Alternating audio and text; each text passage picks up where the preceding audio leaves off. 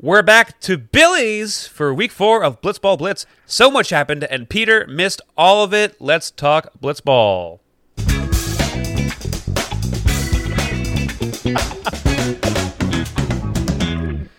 Welcome to the Blitzball Boys, the podcast about Blitzball and boys, but lately about Blitzball. I'm your co-host Brendan Ruppel, along with my fellow host Peter Del Rey. Hey, Brendan. Billy's happened. Blitzball Blitz is over. You went there. I went. I didn't originally. Mm-hmm. You We'll went just, we'll just in your pants. cover it now. Yeah, I originally couldn't go because I was supposed to help my parents move, that was a lie. and then it was a lie. Parents didn't move. Um, and then I had to stay home because my wife got sick, and I had to take care of her. And I, I was telling Brendan before this, she had a pretty nasty allergic Mm-hmm. reaction to some medicine she took. Um, Another lie. Peter's wife is Uh, imaginary. I don't. I actually don't have a wife. See, he just showed us for the audio listeners. There was no ring on that on that finger. Unless Peter's just a dirty dog and just travels around New Jersey, bar to bar. I always, no, no I ring. like forget that we do video for this now, and like, I'll get home from work, and like one of the first things I do when from my, when I get home from work is like, oh, I'm not going to leave the house anymore. I'll take off my ring, take off my necklace, you know, um, and then I when I get ready to come down here, I like go into my room, take grab my water bottle, come down, and I always forget to put the ring on back Hmm. on to show everyone that I am handsome. But Yes. get rest assured, You, don't- you don't show your face to tell people that you're handsome. You show your finger. I show my ring. If you're married, yeah. because for the new listeners, We're getting we're getting Uh, a big influx of listeners today. big influx of listeners. The new listeners, um, it is pretty much canon on this show and in life that the only determining factor of a man's handsomeness is if he is married. Yeah. If he's married, he's handsome. If he's not married, he's ugly. So this, this is the This second to last episode of me being ugly. Second to last episode of this being a half handsome, half mm-hmm. ugly pod. Yeah. it will that, that just reminded me so as i said brendan was at billy's I was at as i was watching the episode i was screen grabbing clips of every time i saw brendan on camera and i sent it to him and, his fiance and i said uh, i sent a picture of him and her and i go half ugly half not that's, so that's the context that's for it. gonna, that's gonna change pretty It soon It wasn't hard to find me because there was that whole you ten minute sequence of me. shirt on I was streaking on the field. You had a ridiculous You shirt. see on, it? Let's be honest. It's a great Everybody shirt. who was there had some kind of Jomboy Media shirt, and you had some kind of Hawaiian. Was it the Yankee Hawaiian? It was the? Rail Riders uh, Hawaiian shirt, yeah. It, so you had the Rail Riders. it was very easy With to the with spot the, with the Forgotten. Rotten in the middle, yeah, it was easy to find me. And I was With wearing like Forgotten Rotten in the middle. fuckboy high Right. top, like a high uh, ankle socks too. Brendan had a very cool moment uh, during the first game, Baggage versus Hookline, where Dan Canobio on the mound pointed him out and he pointed back. It was very, very cool. Me watching it, uh, I thought that Brendan was taking a drink because he was. I was like pointing. I, I was had like- my my glass uh, bottle in my hand, pointing to him. Um, but the angle made it look like you were drinking. just it. like not so, paying attention to him. So, so- I was, I wrote to you guys, hysterical that Dan pointed you out and you just missed it. And Nicole, Brendan's fiance, corrected me and was like, "No, he pointed back. It was really cute." And I was like, "That's so fucking cool. That is so." From my cool point of view, what happened to me was after he, he pointed out to me, and in that context of the game, we'll get to it obviously. But at that point, Right. the game could have gone either way, and Hookline Sinkers could have easily have been knocked out in the play-in round. And I was like, "Oh no, he's gonna point to me and like like lose the game now, and now the point's gonna mean like the, the end of Hookline's tournament." and it meant the opposite. It meant like, he went on a tear from that moment on. I inspired him You to inspired him. take it all the way to the championship. So You inspired him. But with You're that. Brendan, you got some burns prepared for us. Huh? I got plenty. This is the most burns I've had to write for an episode. Oh, That's no, oh, not true. ti- tied, tied for most. Yep, tied for Tied for most. Tied for most. Let's get into it, Brendy. A nice quick one to start. Nice, quick one.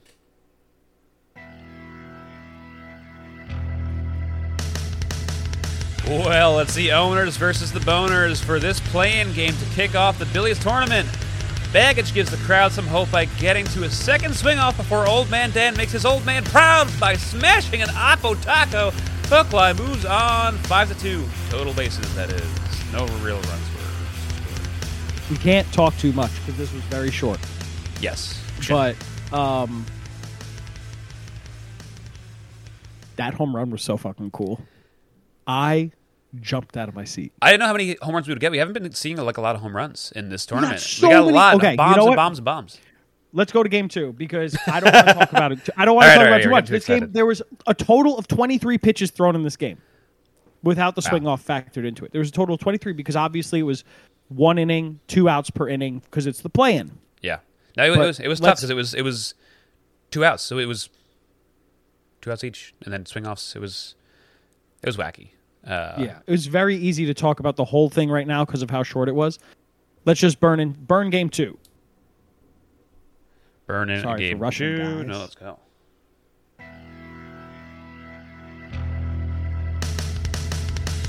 The men of the Bronx take on the boys that love socks. Pinstripe Strong squanders their only opportunity to score, leaving no room for error against We Got Ice. Just as Lou looks like he might get it to a swing off, Jack walks it off instead. We Got Ice wins one to nothing.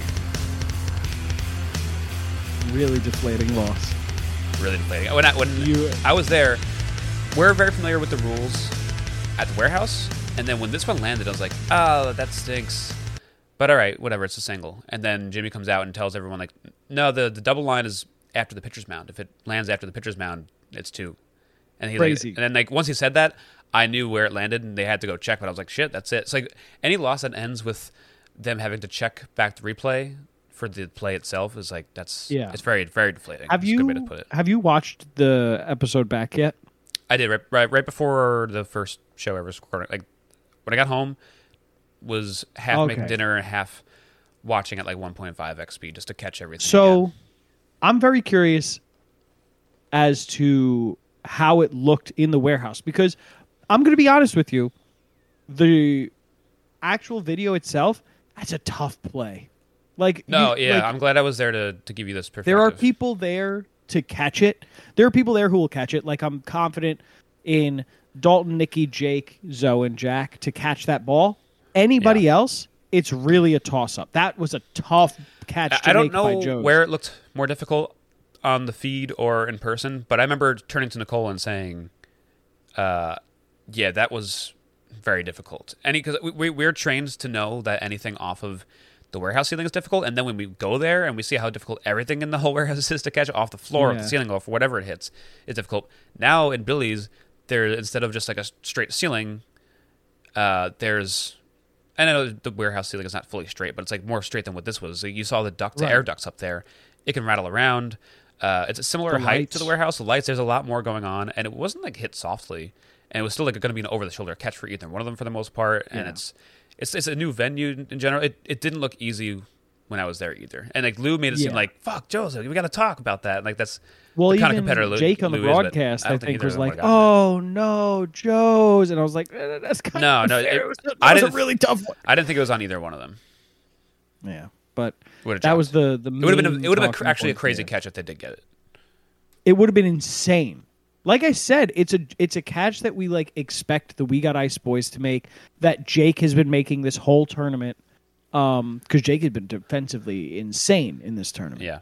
Um, but yeah, that was the big thing there that we'll touch on. We'll go back to a more in depth one after Brendan does the next burn. Ooh. Ooh. Brendan Burns.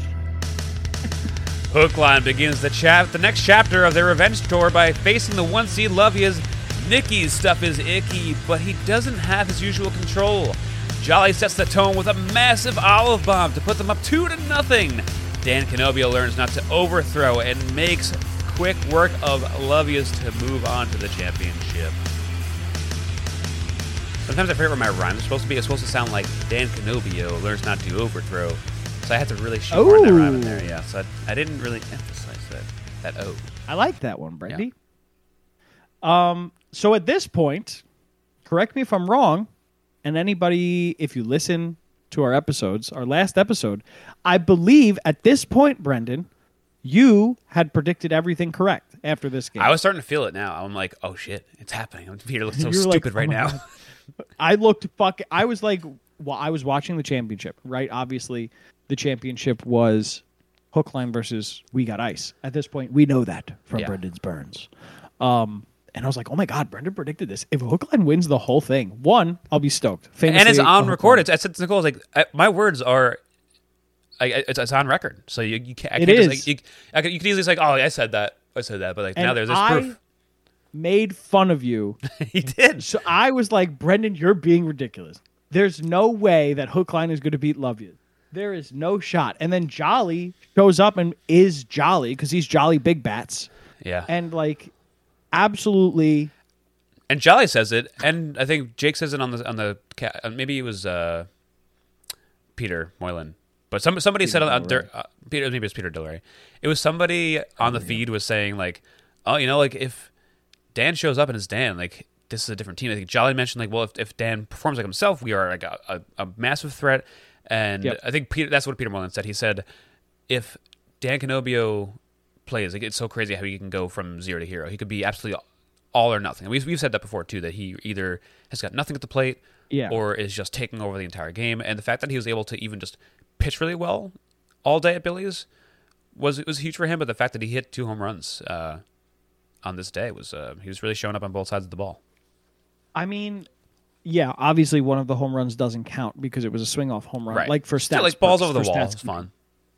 What? But ball, it's still like balls over the wall is showing that he's he's seeing the ball yeah, that day. exactly. It, but like this game got had me so hyped up. Nikki, by the way, uh, I thought after that first inning and Nikki like locked in at the mound. Um, like I think Dan had hit a single, I think it was, and then Nikki was like, "All right, no more fucking games." Strikes out Jolly three pitches, and not to go into it too much, strikes out Jolly three pitches, and then gets Dan to like chop one back to him. He gets it. I was like, "Oh my god, this is over." Nikki's so locked in, and then Dan just like said, mm, "I think today's the day I make my case for a Cy Young," and gets three strikeouts, and like we'll talk about this more later in the final if you know if dan didn't play that first game and go to two at bat offs maybe the final's a different story because dan clearly got gas there Yeah. um, Yeah. but but before i get too far into it you want to just burn the fourth one and then we'll go back we'll rewind back Totally. in time and go through it from Back one in by one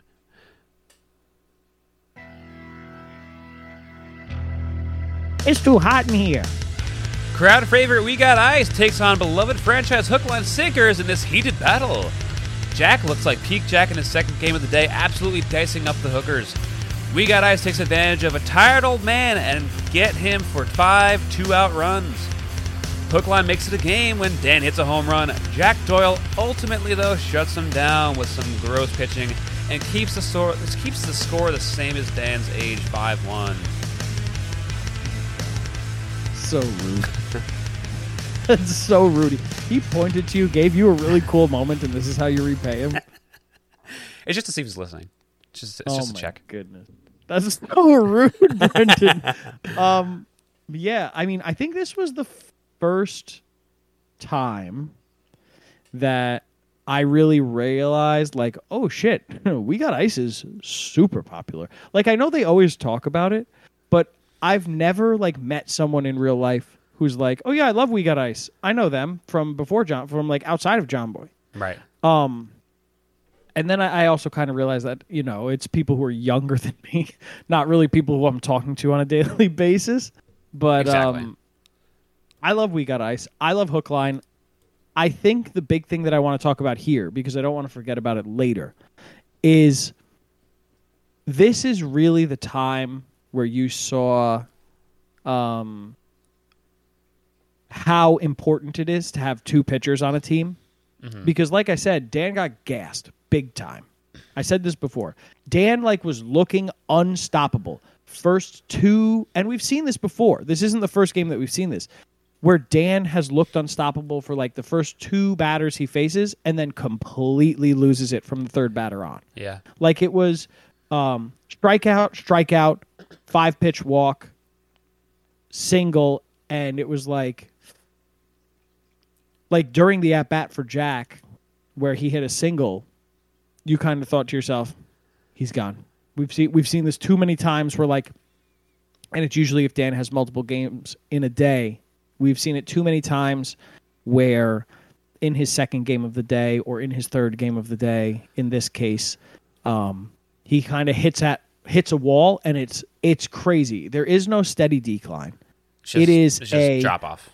Dan is performing at a Cy Young level, hits this wall, and then is just like fucking Yeah. shelled. And I, I was really glad that I was able to squeeze in watching the actual feed afterwards because seeing it in person, you don't really get a sense of how he's actually feeling. Um, because like you, you see it happen in front of you, but like ah, oh, that's weird. It, all of a sudden, just it's- it just stopped working his arm eh, because the velo was still there, so you you didn't fully know why it all of a sudden just unraveled, but you sort of have an inkling. And then as, as sort as soon as you go back and watch and you listen to the commentators, they are starting to question it and like, oh, you know what? He seems a little tired. And I, I remembered I was actually going to mention this is the most important thing. In between one of his games, Dan is sitting down with Peter Moylan after maybe the second game. Is like, yeah, my arm's fucking shot. Yeah. so I guess you know what? That's what I really meant to meant to talk about is how Well, no, he it himself was- said he was was really tired. first. Oh, really? So even yeah, even worse. because so he powered through the second, game, I guess. It went straight through second game to third game. Yeah. like he played back to back. Um, but yeah, we've seen it so many times with Dan, and it's really unfortunate because, like I said, I'm a hookline fan, always been a hookline fan, and Yeah, once baggage was I out for me, I was like, all right, cool. Now I can be fully into hookers the rest of the day. oh, I don't know if you uh, saw this in the notes that I put up. Did you notice that, like, while you were watching it, were you like, "Oh, these are the last two tournament finalists"? With Oh, we no, got ice was we got ice was a finalist in Blitzball Battle Three, obviously runner up, and then in Ball and Play, Hookline won the whole thing. Wow. So you're seeing these two teams are really Hmm. like, and I can't wait for floorball to see what floorball's like because we got ice. I think was pretty good in floorball in the 1st Mm-hmm. one. They just had a couple things missing, so I'm really excited about that. Speaking of champions, though, recently, I don't know if you noticed, but both Jolly and BBD were wearing their ball and play champions I did, I did. It's BBD's favorite hat. You could hear that. It's great uh, hat. Exclusive scoop on our It's, interview of it's covering BBD, up a very bad haircut currently. covering up a very good bad hair currently. That's what he says. Word on the street is That's that what he, says? he He's got a botched hair job. No. Yeah, yeah that's what he says. I don't believe that. I don't believe that for a second. BBD's a looker. Always been. Haircut or not. Post BBD's a, always post been a looker. a hatless selfie as soon as you hear this, BBD. Post a hatless selfie, BBD. Um, Coward. get our number somehow. Send us some pictures of you in just no hat, and that's it. Just a hat covering That's- something. That's a creative way of asking for a nude.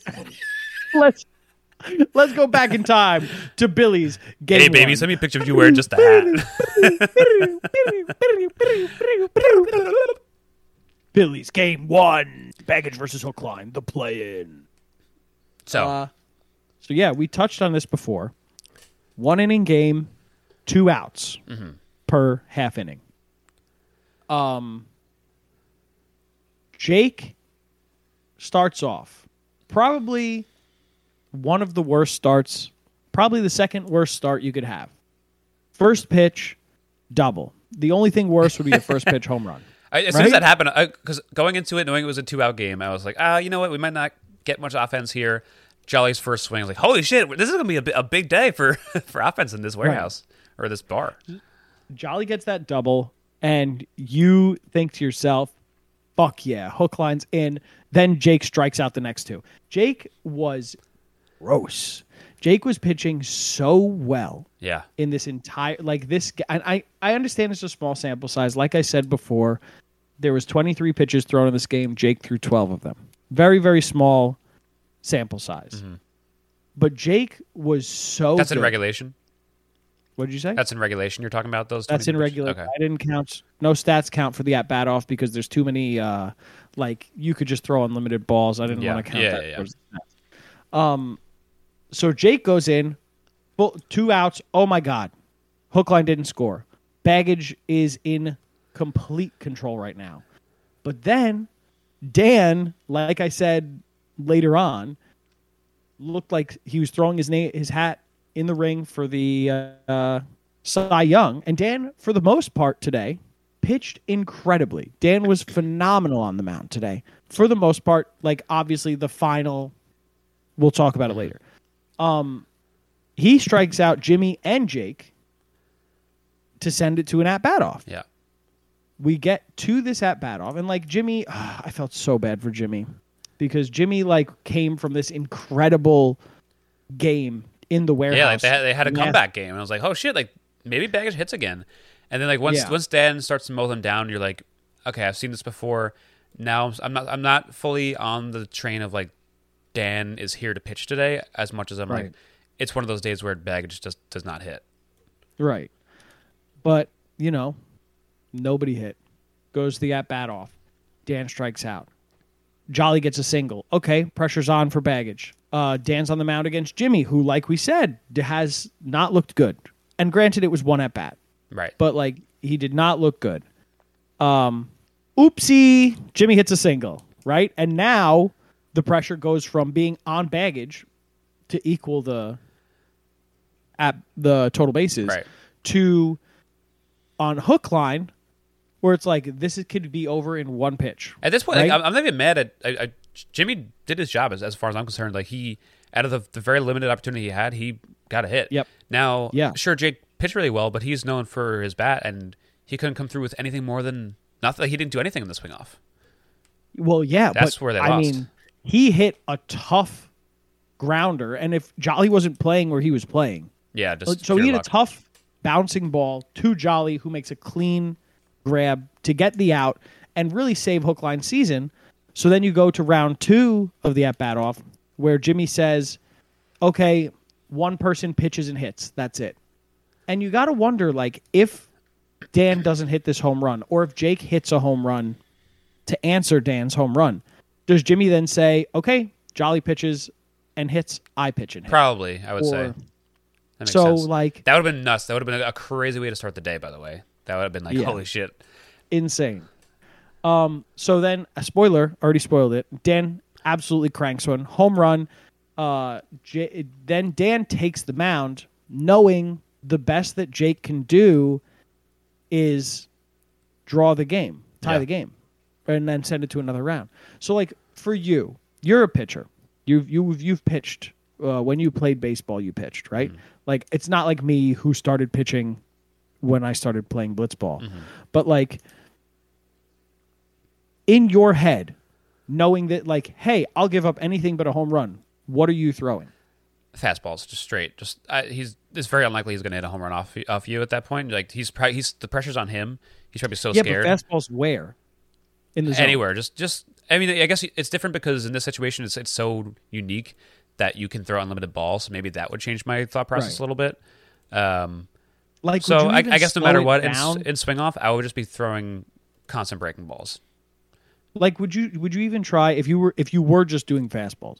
Would you try to slow it down so that you could get a little more accurate and get the ball like bottom inside, lower inside No, corner? I think I think with with the the swing off, I would just be trying to throw the nastiest stuff I possibly could because there's no consequences. Yeah, you know, just be, be dirty and hopefully it catches a good a good spot. But I think getting as much movement as you can on balls will hopefully miss barrels, and all you want to do is just miss a barrel Mm. in that point. interesting. Well, and you see that happen because Jake hits a single and Yeah, baggage gets eliminated. And with that, Dan threw 11 pitches. Dan and Jake both got two strikeouts. Jolly's the only hit in the game in regulation. Um, absolutely incredible game. Uh, What a way to start. Uh, When I wonder what it was, what was it like in person? Because watching it, the last thing you want is the two last place teams to put out a stinker game, right? And I don't think they did. no, I think I think I'm glad that they have fleshed out the swing off system in past tournaments because it could have easily been that way with like a, a quick playing game. They want us to get it over with, and then it drags on because no one get, gets hits right away. So I think having this system was super smart by them. They know what to do for overtime just to get the game finished and for there to be some action. So it, it wasn't by any means the best game, um, and it was quick, but um, I think it was handled really well. I, I at some points, especially early on when Dan was like super amped up and was constantly hitting speeds, I felt bad a little bit for Jimmy because he was like trying to put on a show and it's the first game and he's excited and as a content creator, it's like tough to for there to be no hitting and then this like a bunch of redo pitches. So that for Right. that I felt for him a little bit. Um, but it quickly solved itself, and it eventually panned out pretty well. Yeah. Uh, so what was it like? Just tell me about the atmosphere when Dan hit the home run. I mean, it, it was it was awesome. It was loud in there. It was just as it was just what I kind of I pictured it to be, with everyone up on those balcony walls, leaning over and just chanting the, the entire time. A lot of old man Dan chants. Um, like Nice. honestly throughout the entire day. Because once once he hit that home run, I felt like he won over the crowd, and the rest of the day they were chanting old man Dan. Uh, anytime Old he was up there, they, they loved him. It was it was really cool to see. Everybody was obviously everyone that's there is so excited to be there because they're not just like random fans that showed up to like a baseball game. They are Right. kind of hardcore fans of this YouTube channel essentially. So everyone that is there is amped it and into it. So I- I mean, you couldn't really ask for a better, more intimate environment. Hell yeah. So with that, I think it's a perfect lead into player of the game. Player of the game. Brendan has it. The player of the game for me. Brendan's the player of the game. Congratulations. Player of the game. Oh. Dan Canobio. Dan Canobio Dan. starts his potential MVP of the day run at this point. Like he Revenge really, tour. Revenge tour. He, The he's like, you Dan know what? Kenobi Revenge. During the regular season, I didn't perform, and now I'm going to show you that once you get into the dance, you can be a different player. Yeah. That is crazy. He had zero hits in the regular season and his first hit of the tournament. Granted, not an official hit because it was in an at bat off. Uh, not an official. I should say this: not by Jomboy standards, not an official hit. By Blitzball Boy standards, we're not counting that as an official hit. Um, but yeah, on both sides, dominant on the mound, dominant. Uh, maybe not dominant at the plate, but like he was the one who got that hit to win the Yeah. game. Yeah, he, he only really let up a couple grounders throughout that the course of the game. Yeah. you know, nothing in the air, no, no barrels, nothing, nothing crazy. Oh, your count? You mean the at bat off? Yeah, throughout the day. I mean, a- anything that did happen, Oh yeah, it was really no hard contact. yeah. Dan's so good. Dan's so good. He found it. He found that release point. He found it, baby. Peter Moylan, shout out. Uh, play of the game. Play the game.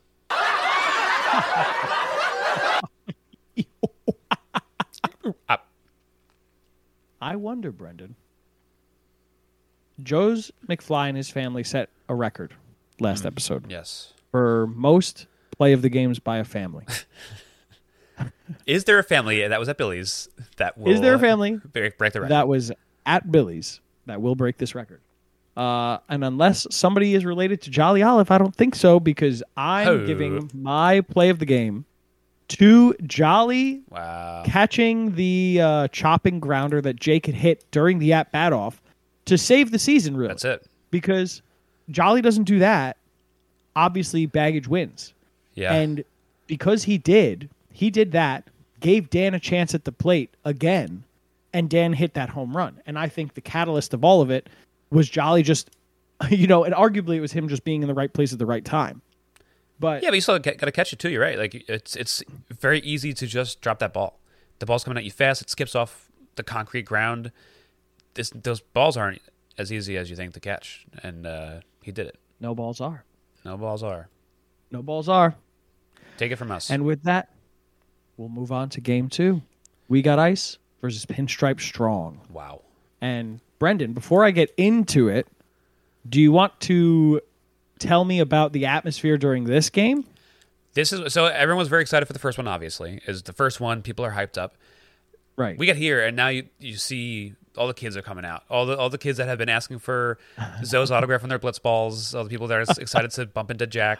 Um, the the little kids of, of the fan groups are really just showing this. It's so cute to see all these people that brought signs and like they're they're with their parents. Like 'cause there there's a lot like little little kids, uh, and even like like some like tweens ish. Like I think that was like the, that tops the age groups for the We Got Ass fans for Right. the most part.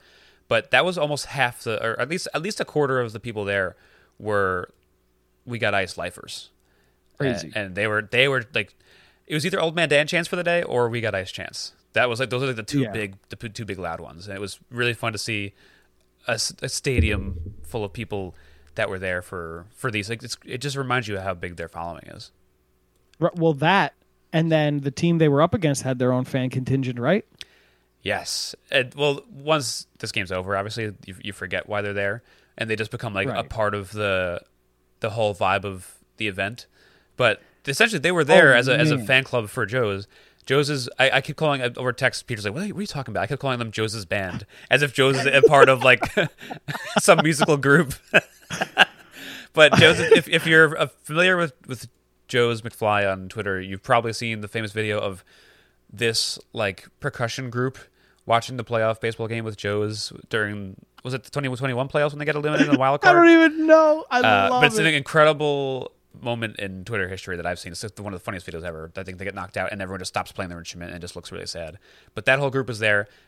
That made the environment better than I could have imagined. Just like having constant, just, just music, and it was Right. It was like the version. So when we were at the warehouse when we had everyone just kind of hitting our seats to like get amped up for each pitch. It was that times a hundred because it was it actually sounded nice and sounded good and, and like people that were gifted with with instruments were like helping. It was it was almost like having a uh, an organist there, but instead of an organist to hype up each pitch, it was the percussion group. Ooh, so it was a lot of fun. that's so It was really cool. I did think it was funny that after the pinstripe game, so pinstripe game happens, and these these guys with the drums have a bunch of like Dominican and Puerto Rican flags Mm-hmm. tied in front of them, and I noticed it in the final. They showed them again. They replaced all of them with American flags. I got well, Joe's Did you out. see that? No, I didn't notice that. Oh my goodness, I was cracking up. Like ah, I guess we're rooting Um, for Americans now. But yeah, we got Joe's and Lou, the banger, The banger. versus We Got Ice. And you know, this was we're we're now into the three out games. No longer two outs. Mm-hmm. Still one inning. Um Jack doesn't look like Jack just yet Not just yet. in this one. He will. Because first he starts off with a walk. Then he goes four balls, zero strikes, or Lou walks, right? Joe's gets four balls against him, zero strikes, hits a single into the bar, right? Then Lou hits a single, bases loaded for pinstripe straw. No outs this right? point, right? No outs. So bases loaded. Jack's really worked himself into a corner, and then Jack says, "Eh, "You know what, Yeah. guys? I'm fucking It's tough because at this point, Strikes- with with bases loaded, no outs, I'm like, Lou still hasn't really made great contact yet. This is perfect. No. Like they're they're gonna now take advantage of this and just go off. Like Lou's gonna get a big hit somewhere. Exactly. But then Joe strikes out. Lou chops one to Jack that he catches because Jack, like the hardest ground ball, Jack will catch because Jack is just so adept at pl- essentially playing baseball indoors at this Yeah. point. And he's used to these bounces. Mm-hmm. And then Joe strikes out. And it's like, oh, where what happened to all this danger that we got ice mm-hmm. was under? All gone. And then once you get once you get two outs in a situation like that, and you feel like you you should have scored already, now the pressure's really on you because you feel like your opportunity is slipping through your fingers. Right. So then it switches up. And I don't know about you. I was thinking we got ice won this. It's done. Jack no, that's Zoe exactly it. been- Like I felt earlier so good at the plate. that as long as they get one big hit, uh, Pinstripe has the momentum and they could run away with this early, and they really put the pressure on them to have to come back. But when you, it's, it's kind of like in baseball, if you, if the other team makes a couple errors and you don't take advantage and score on them, you feel like it's going to bite you in the ass. The same thing here, where if you don't, if you squander this opportunity, essentially, Right. a team like We Got Ice that is a pretty big overall in blitzball warehouse history. They're, they're now a powerhouse with like both guys being able to hit. You can't Right. you can't lose opportunities like that, um, especially in, in short games too. With with one inning games, anything you you miss, it's really tough. if Zoe learns how to pitch, Yeah, it's over. It is over if Zoe learns how to pitch. yeah, He's going like he they're going to be unstoppable.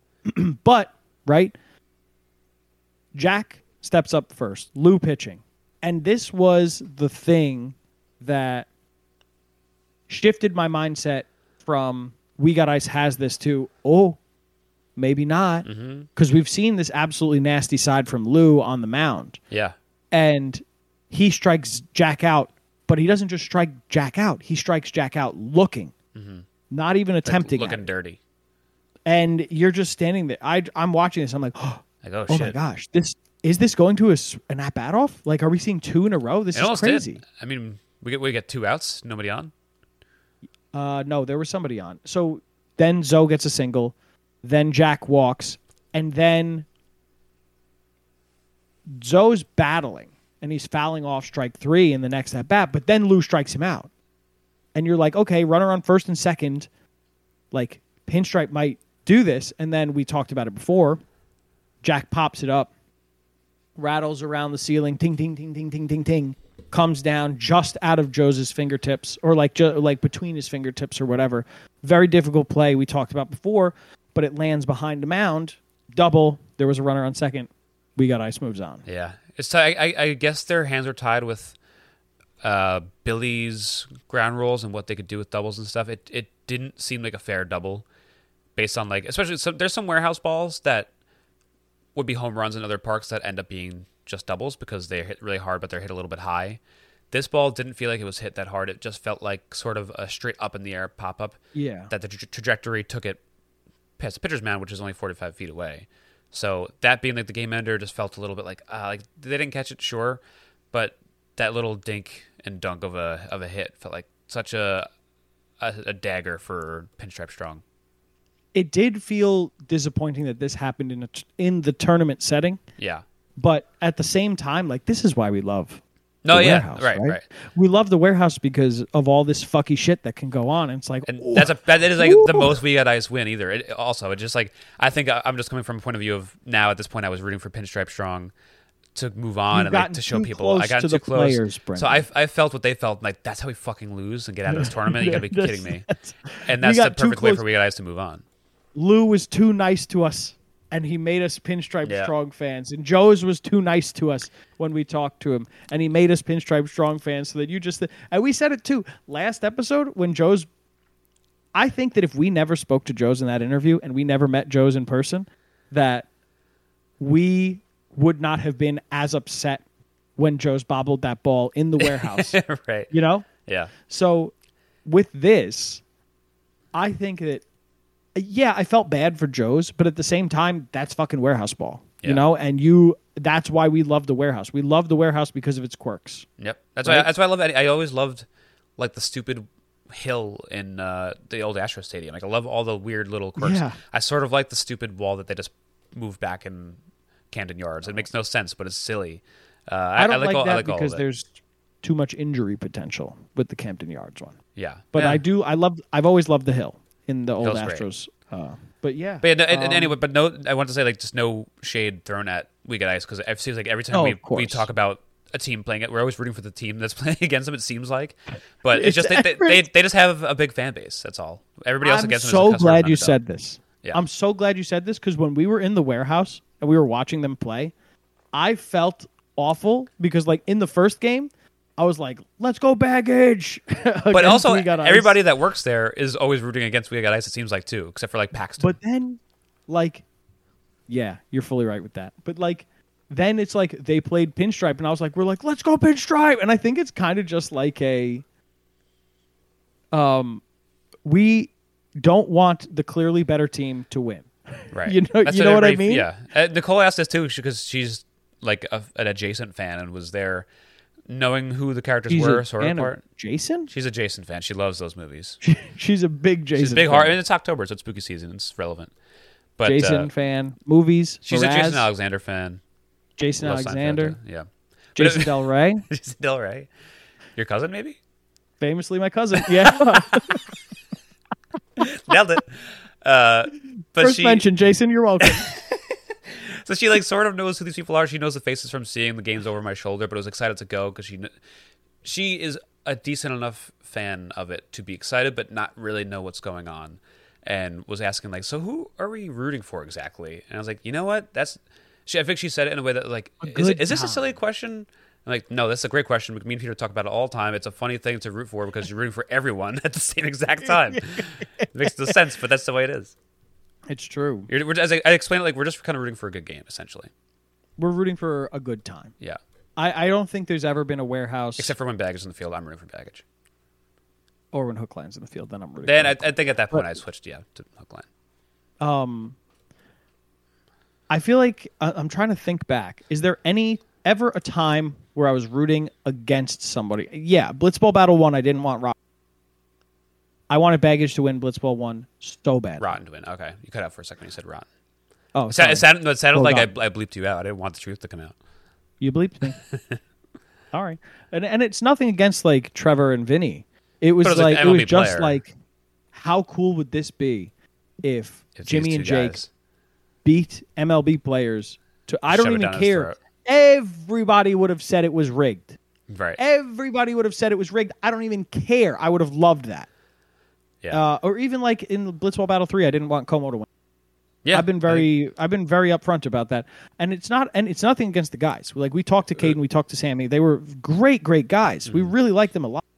Um and they're great players. You can't take that away from them. Yeah. But that's But- exactly it. You want the underdogs to win. Yeah. I think they, I You think they would understand that too. You better understand it. Caden, Sammy, give me a call. Give me a call. Uh player of the game. Where are the game? Uh it's very obviously Jack. Oh, I have player of the game. Forgot to tell you guys. Oh. Uh, Uh, it, it's very obviously Jack. Jack had two strikeouts on the mound. You know, he had that uh, double to get the RBI to win the game. You know, he was all over the place yeah. in this game. And he really like Brendan and I were talking about this before. Jack kick-started his MVP campaign in the warehouse or I'm sorry, in Billy's today where it kind of got from it went from a point of and we've talked about this before. We talked about this when Zoe was on. We talked about this in other award shows. Jack, a lot of the time, gets overlooked because Jack has always been consistently one of the better players in the warehouse. Yeah. And um, this was really the first time because I think you and I were both thinking before this, like, hey, Nikki's probably going to be the MVP, right? Um, yeah. this game is what really made it click with me that oh jack has kind of like clearly been the best player in the tournament. Yeah, and then you kind of look back at Nikki's campaign and like, and I think Jake touched on a little bit in the booth, was sort of saying like, you know, not saying it's fully fugazi, but almost all the games that Lovey's won was in a swing off. yeah we mentioned that too. We mentioned that and i forget if it was our last episode of the um but like ju- just this is after all said and done right? Yeah, the stats I'm about to read to you. Nikki's batting average, batting average, not on base percentage mm-hmm. for the tournament, is 333. Mm-hmm. which in warehouse ball is not like the best. Jack's is 700. Yeah, Jax and Lou, Jack and Lou, both 700. Mm-hmm. You know, like you expect Lou to be up there, to- sort of, but like Jack being up there is kind of nuts. right? When you get to pitching, He's not always known for hitting. Like you get to pitching, right? Jack has 15 strikeouts.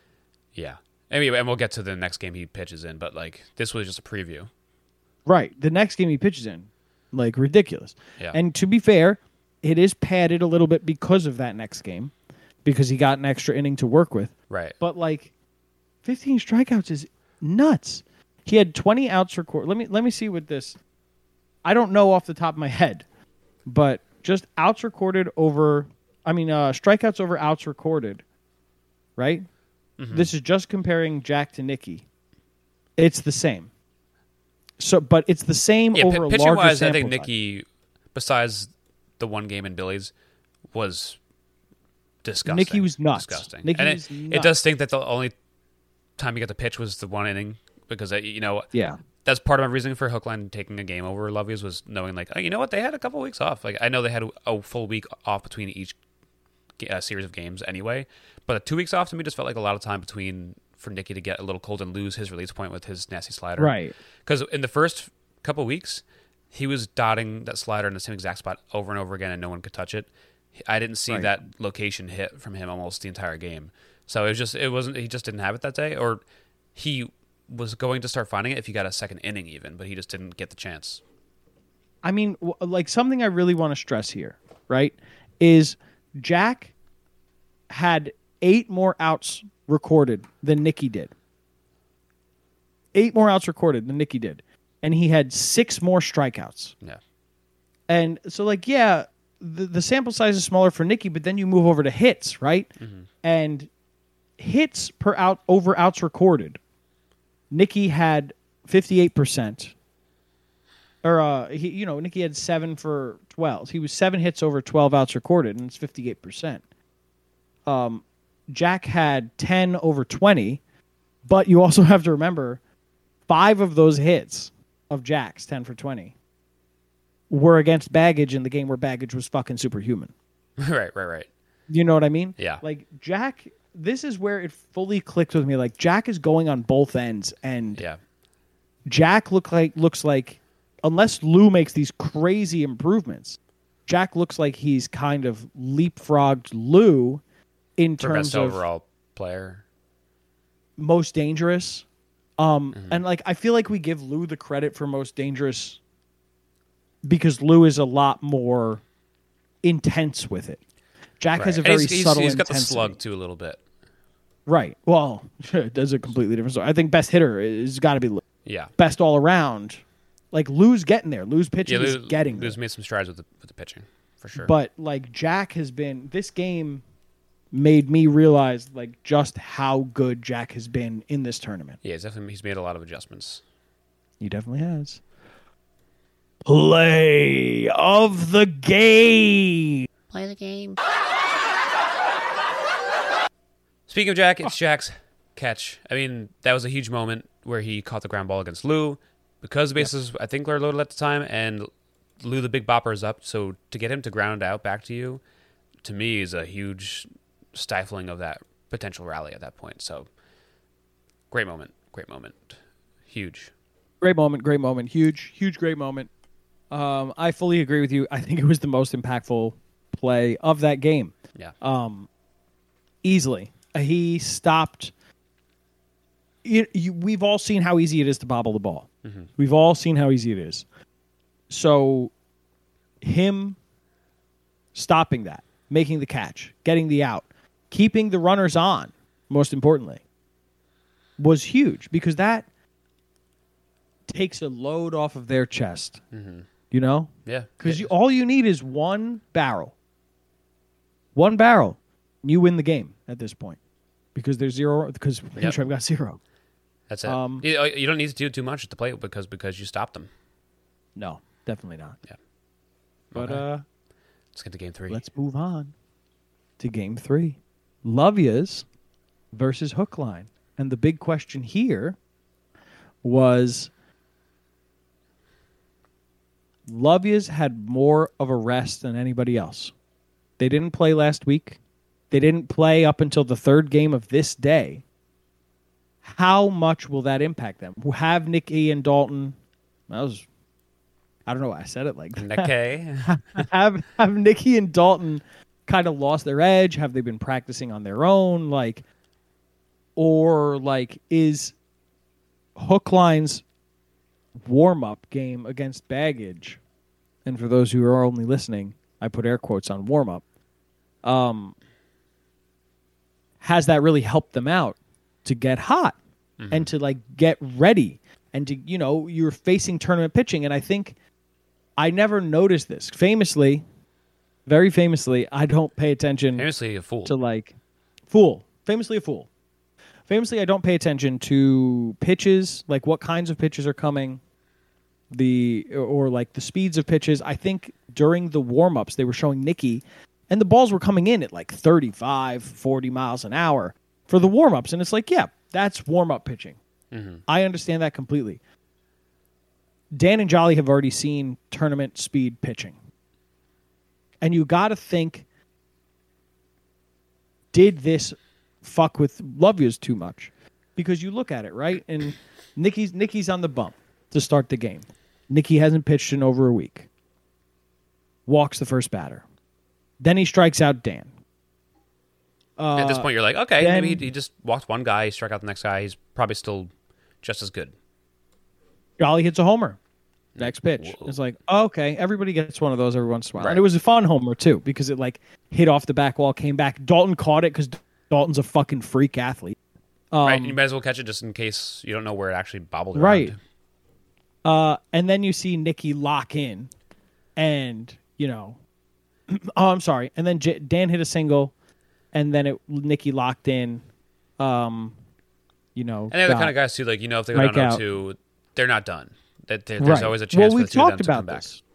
We've talked about this, right? In blitzball, you need to get that third run to really feel safe. A Yeah. two-run lead is never a good lead. Yeah.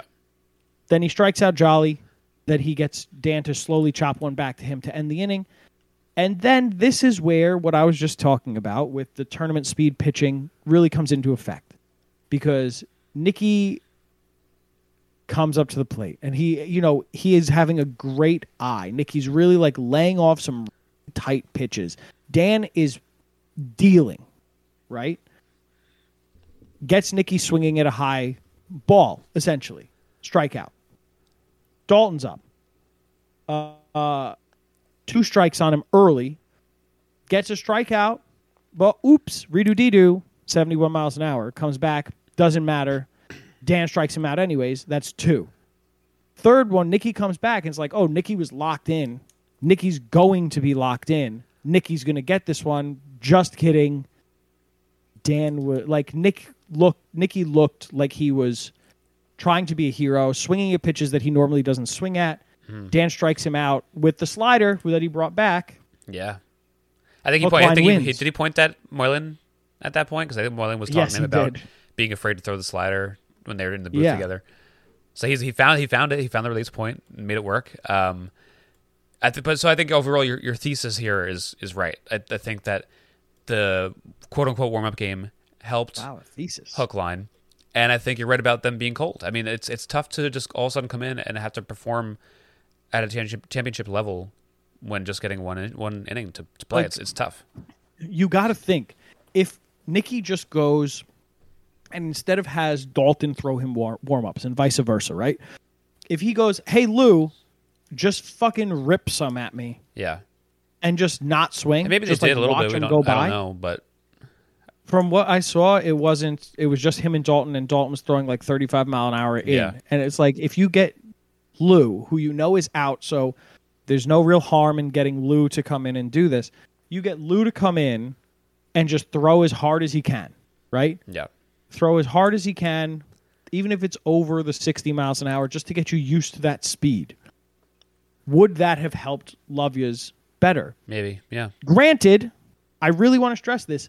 Dan was being absolutely filthy. Dan was being phenomenal on the mound. yeah.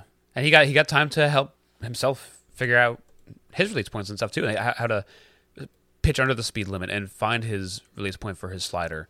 Uh, Right. That that first game really helped him out a lot, and it, it, you can't underestimate the feeling of coming into a game fully cold and like people like Dalton only got one at bat all day. Right. That's so difficult. At, at the end of the day, we never know what's going to happen. We never we're never going to know if it was the week off or Hookline was just dealing. Hookline was playing out of their mind. Hookline was playing like what I had expected Hookline to play for, play like from the very beginning of Blitzball Blitz in this Billy's portion of Blitz. Yeah. you know. Um, so, I mean, I'm just gonna go into Just it. get it. Player of the game. Player of the game. Ooh, remix. Double. Two people get player of the game. As is Half the field get it.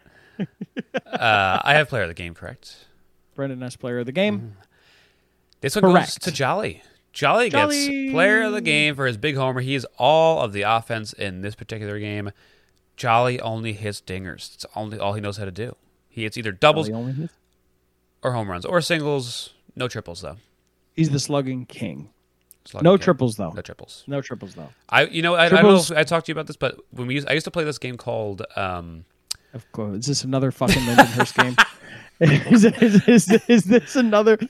We're just So, add it to the Rolodex. it was of called- absolutely ridiculous shit you guys used to do. so it was called Curveball, Of course and, it was. and we would take like a tennis ball or a handball, and we would we were it was like baseball. You were the batter, and the way you would hit, there's no pitches, but you would throw the ball as hard as you could at the corner of the curb, and there's people in the field, and they would have to treat the ball as if it was now in play after you got a hit off the curb. Ah. Uh, so we would play it uh, in like the elementary school parking lot, or we play uh, a couple kids had like good backyards for it. We would just slam fucking like, weird shaped balls against their parents' patio, and they would get mad when they would come home because sometimes like if you missed it, then it would bounce and then hit the glass back wall, uh, glass back doors, like the sliding glass doors in a lot of people's places, whatever. So the point is that we had a rule where if when the ball was hit off the curb and bounced into the field, if it like hit the top of the fence and uh, and if something weird happened in the field, it was just an automatic triple. So I wonder if there should be like some Oh. funny warehouse rule if it like hits it goes into a certain hole in like the left field corner or something, then that's the only place in the entire warehouse it could be a triple. Like something funky You know like what? that.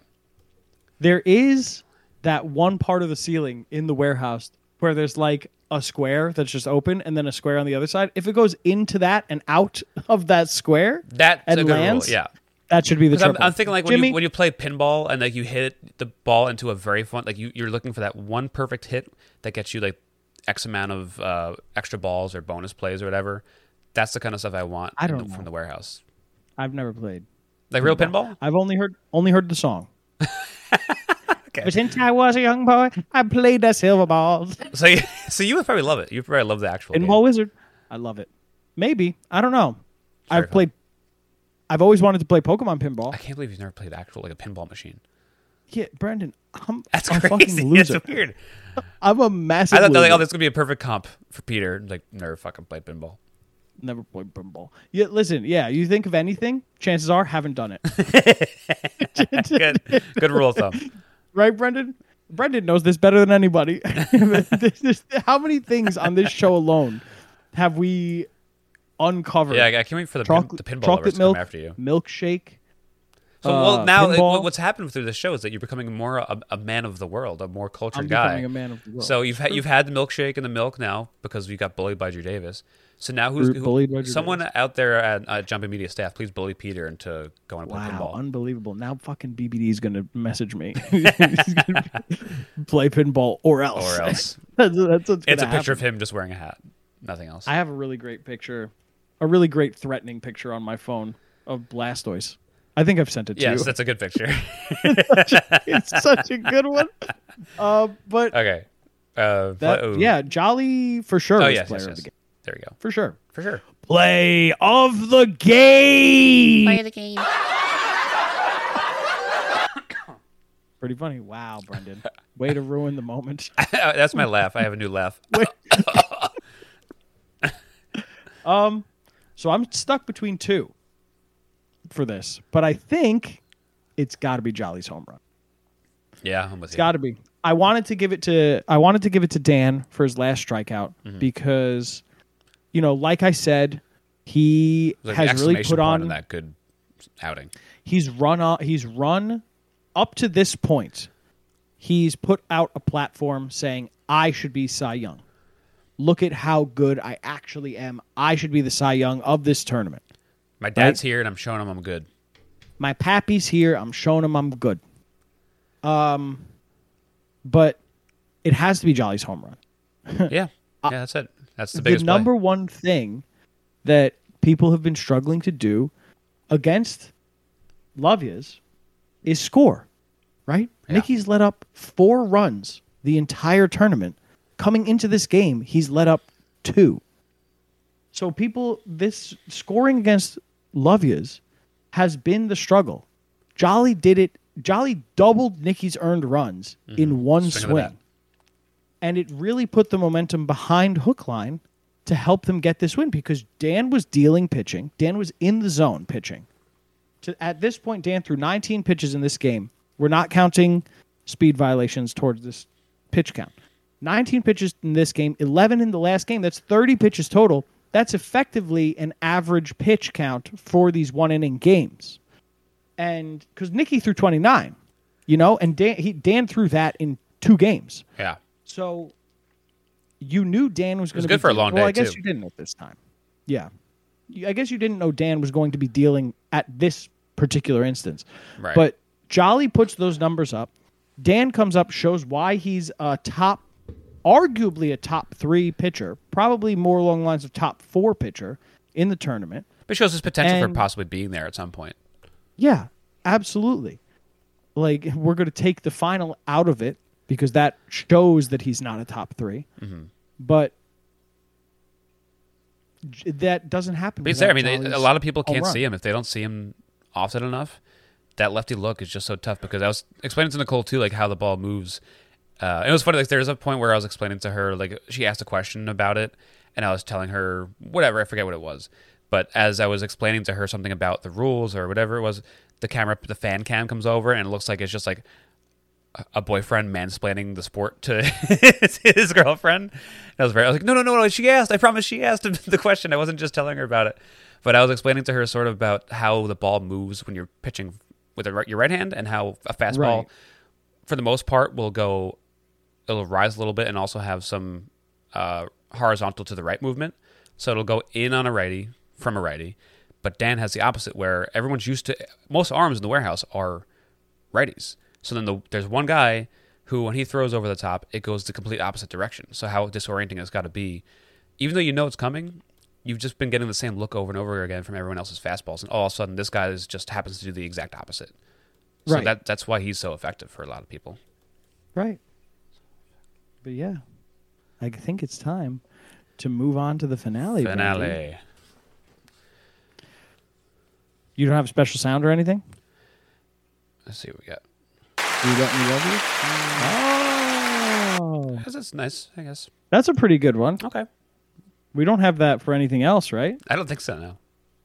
I think it was supposed to Would- be for one of them, and then we ended up where we have the laughs and the guitar. Um, we got Ice versus Hookline. Who would have predicted it? Besides Brendan Ruppel. Mm-hmm. Only. Bre- that was a good no- that was a good noise, Brendan. I knew all along. But yeah, they they come in. Obviously, Hook Line is the away team. They're up to bat. Omega Ice is still like the front runner at this point. absolutely the front runner at this point. Um, but I had no idea who was going to win this game because both teams were very hot coming into this. Yeah. No, yeah. I think it, I was Um, watching it, feeling like it was completely up in the air. Yeah. Jack walked Jolly to start. And then something switched and he was just absolute filth. Spoiler alert for the rest of the game. Yeah. Um, you know, he strikes Dan out kind of ridiculously. Like it was almost as if like for those of you who play video games, Jack was like a 99 rated pitcher with 99 stuff against Dan who was like a 50. It Yeah. was gross what he was doing. You, you, Then you he see goes up stretches of against him like Jolly. not being able to spot any of his dirty stuff. Right. And this game, he just decided, you know what? All the nastiest pitches I have will be hitting pipes or glass from now on. Yeah. Then he goes up against Jolly, completely overpowers Jolly to get him to strike out. Then he goes back up against Dan bef- and ab- he kills him again. And at this point, I'm thinking we got ice has this. It's it. Like they're not going to touch Jack. They're not Yeah. touching him. Then Dan, we talked about this a little bit earlier before. Mm-hmm. First two at bats, strikeout, strikeout. Like, And oh shit, like, he's still he's oh. still going. He's still going, baby. Dan's Dan's still on his heater, and then we talked about it before. At that point, Dan's fatigue catches up to him. Uh, five pitch walk, single, uh, another walk. After Dan had a really good like at bat against Zoe, um, another single that scores the first run. Then Dan walks in. Uh, I'm sorry, uh, a double that scores the first two runs. Then Dan walks the bases loaded again. Then Jack gets another single for an RBI. Then uh, Zoe gets a single for the RBI. And then Jack hits a homer that only counts for one run, Yeah. even though the bases were loaded. And I remember feeling similar to you, like where you always say, like we just said it before, that once you get three, you feel pretty comfortable. once they had three, I'm like, I, I, the first couple of runs, I was like, all right, it's like doesn't look great because Jack looks so gross. Two might be too much. Three is like, well, now we just have to hope for a miracle. Exactly. And then you have, so they maxed it out 5 0 coming into the second inning. Um, Jolly steps in. So you're just hoping for a game to be made of this in some way. Jolly strikes out at a on a ball that's essentially on the floor. Um, and then Dan hits a home run. And then That was fun. I, It was more like a yay, not like a oh shit. It was more just like okay, cool. At least he got one. That's that's. I that's think fun. it was, I think it was the hook line fan in me that was like, they're gonna fucking do it. Yeah. um, Yeah, I was like, I was like, this is gonna happen. it's too big of a mountain to Um, climb with with just like like you you said at the beginning, like the way that Jack looked in this game. It looked like he took Yeah. a step from last game and warmed up a little bit, and there was no chance that they were gonna come back with five runs against Yeah. the Well, there's th- that. that version of Jack. there's that and it was kind of like body language from Jolly and Dan. Yeah. Like Dan hits the home run. Dan does not have He doesn't the feel it. we're coming back He's like like "All right, swagger about him. he it has the like, well, at least we didn't You ever seen the um, what's that? Bench warmers? Yes. We didn't get Many shut times. out. That's- yeah. That That's was what that was Dan's my high school body baseball team language too. was like. You have to come back with James Hope. We won one game in fall ball, and we went back to our friend's house and had a humongous party. Hell, hell yeah. We set we set off fireworks at that. house. I kid you not. Brendan. Oh my god. Okay, great. So then uh Jolly strikes out again. Um Dan hits one at Zoe with the rare bobble. hmm Hook line's alive. Jolly hits a single. Hook line's alive. And then Jack strikes Dan out. On like a, a pitch that is unfair. I, I, I think Dan. so there's- What are you gonna do with that pitch anyway? It, it I it was so good. Like it was so crazy as like I wrote in my notes here. Jack seems to lack urgency as he goes behind in the count 3-1. And then he threw such a disgusting pitch and I was just like, "Jack, stop it. He isn't lacking urgency at all." and then he froze Dan for strike 3. yeah, and, it, And it- that's the championship. So many different arm angles, so many different pitches. Like that slot he threw at it with that slider, a lot of times will be the rising slider slot too. And that one decided to not rise at all. It just moved five feet to the left and piped it. Yeah. like It was nothing you could do. Jack was on another level today. yeah, And, you know, I think that this was the epitome. This was Jack's highest point so far in the warehouse because Yeah. Jack, just looking at the Billies tournament, Jack is the best player by far. yeah, And then you take a step back and you're kind of like, oh, the flashiness of Nikki kind of blinded us a little to how good Jack was during the regular Yeah. season as well. Like Nikki was fantastic. And this was Nikki kind of putting himself out there being like, I am an Yeah. MVP quality player. I think it was their four And hour run they started with too helped his campaign at that moment. Right. for sure. And I think it's also because Jack is a very subtle confidence. Mm-hmm. Like Jack is joking around all the time. He's not Mr. Like super aggressive, intense, locked in. Yeah, Jack is locked in, but in a very different way. And it kind of gets discounted just how good he is. yeah. And then everyone Um, knows that he's got the crazy stuff too, and everyone knows he has the potential to be great. But when he is hitting the strike zone with those pitches, it looks like a, a, a whole different animal. So we always knew he had this Oh, yeah. potential, and he could be the best pitcher, but he wasn't always the best performer on the mound, just because of like some walks and stuff that he would get himself into trouble here and there with how dirty Right. he was. But this tournament, he lived up to all the potential he ever had and surpassed it with also being able to hit super well. So I, I think you're fully right, and I think Jack can kind of be confirmed now as maybe the best player in the warehouse. Great segue, Brendan. Player of the game. Player of the game. It's a great segue because it's Jack. It's Jack. We talked about it before. We talked about it in the last um, We Got Ice recap about like, oh, just wait till Jack what Jack does next game. Jack had six strikeouts. Jack struck out every out that he could have got was a strikeout. Hmm. Jack went four for five at the plate with a home run, two singles, um, a double, you know, four RBI, and a walk. He threw 50 pitches in this game, but it was over two innings. Dan, uh, I'm sorry, he threw 49. Dan threw 51. Um, for just for reference, and Dan, you know, only pitched one inning. Um, Jack was on a whole nother level. We kept, we were talking about it ad nauseum. Jack was on a whole nother level in this game. Jack really like was incredible, and I don't want to discount anything that Zoe did because Zoe was also fantastic this game. Yeah. But Jack, like I said over and over again, a whole nother level. Yeah. Jack was ridiculous.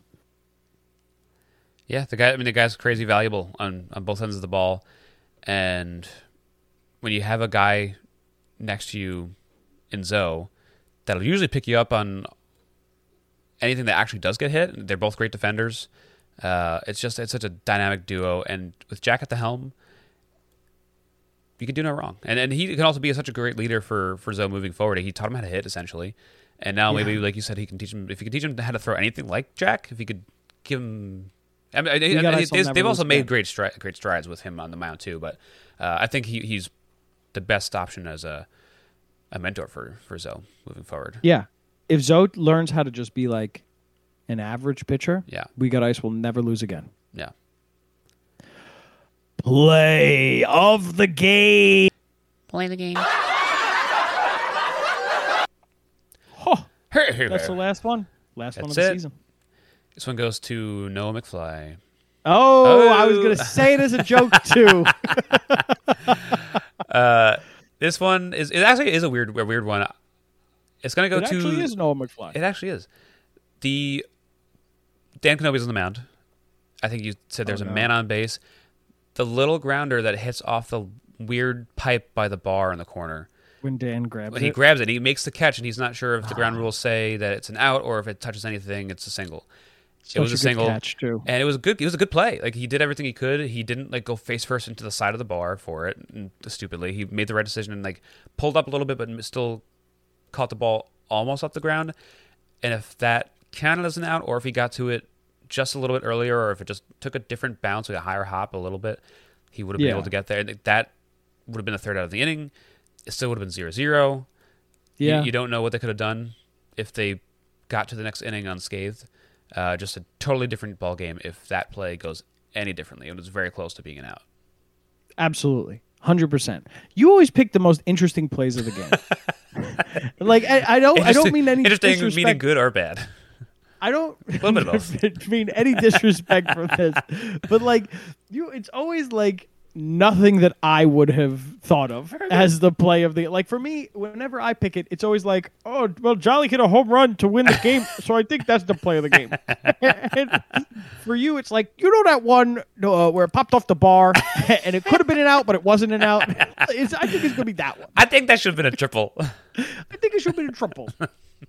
so, I mean, I agree. I your points are perfect. Um, if the ground rules were different, or and I was thinking the same thing watching this. I said, could Dan have gotten there just a little earlier? And I don't think he could have. I think the ball. No, I think yeah. he was a little too far away, and the ball was moving a little too fast. Um, even if he like had perfect timing with running off the mound, I don't think Yeah. that he would have gotten there in time. Um, the catch was cool. Too bad it meant nothing. Kind of like Dalton's catch off of Jolly's home run. right. But like it, that really, you're right. So one of the- one of the things we if He got there a second earlier, and that was it. That was the end of the inning. We, maybe we wouldn't have been in this predicament. Maybe Hookline wouldn't have felt as though they essentially needed home run swings to win the game. right yeah different inning. different mindset um so it was funny that when we were there so speaking of like positioning and stuff and running off the mound nicole was asking why everyone decided to play all, all the fielders decided to play in right field over there and it looked like it was just because it was the bigger part of the field but Hmm. there was a, a time she's like everyone's hitting ground balls to the left side why are is no one playing there and See, i was like, it's like that's good, Nicole's the real man. I was like, I, I don't know. I, I wonder if it's just because there's less space over there. It'd be too hard to catch hard ground balls that close to the batter. But I would be, I would definitely be playing over there because that's where all pull side righties are going to be hitting it. Uh, Yeah. and she's like, I wonder if they could like maybe it's just because of a spatial thing. Maybe the, the pitcher should start like running off the mound to the right side every time they pitch the ball.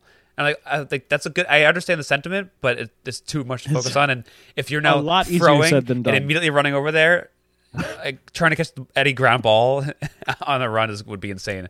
But good. I mean, I like where your head's at. Nicole should. One of these teams should uh, call Nicole up, get them to be her manager.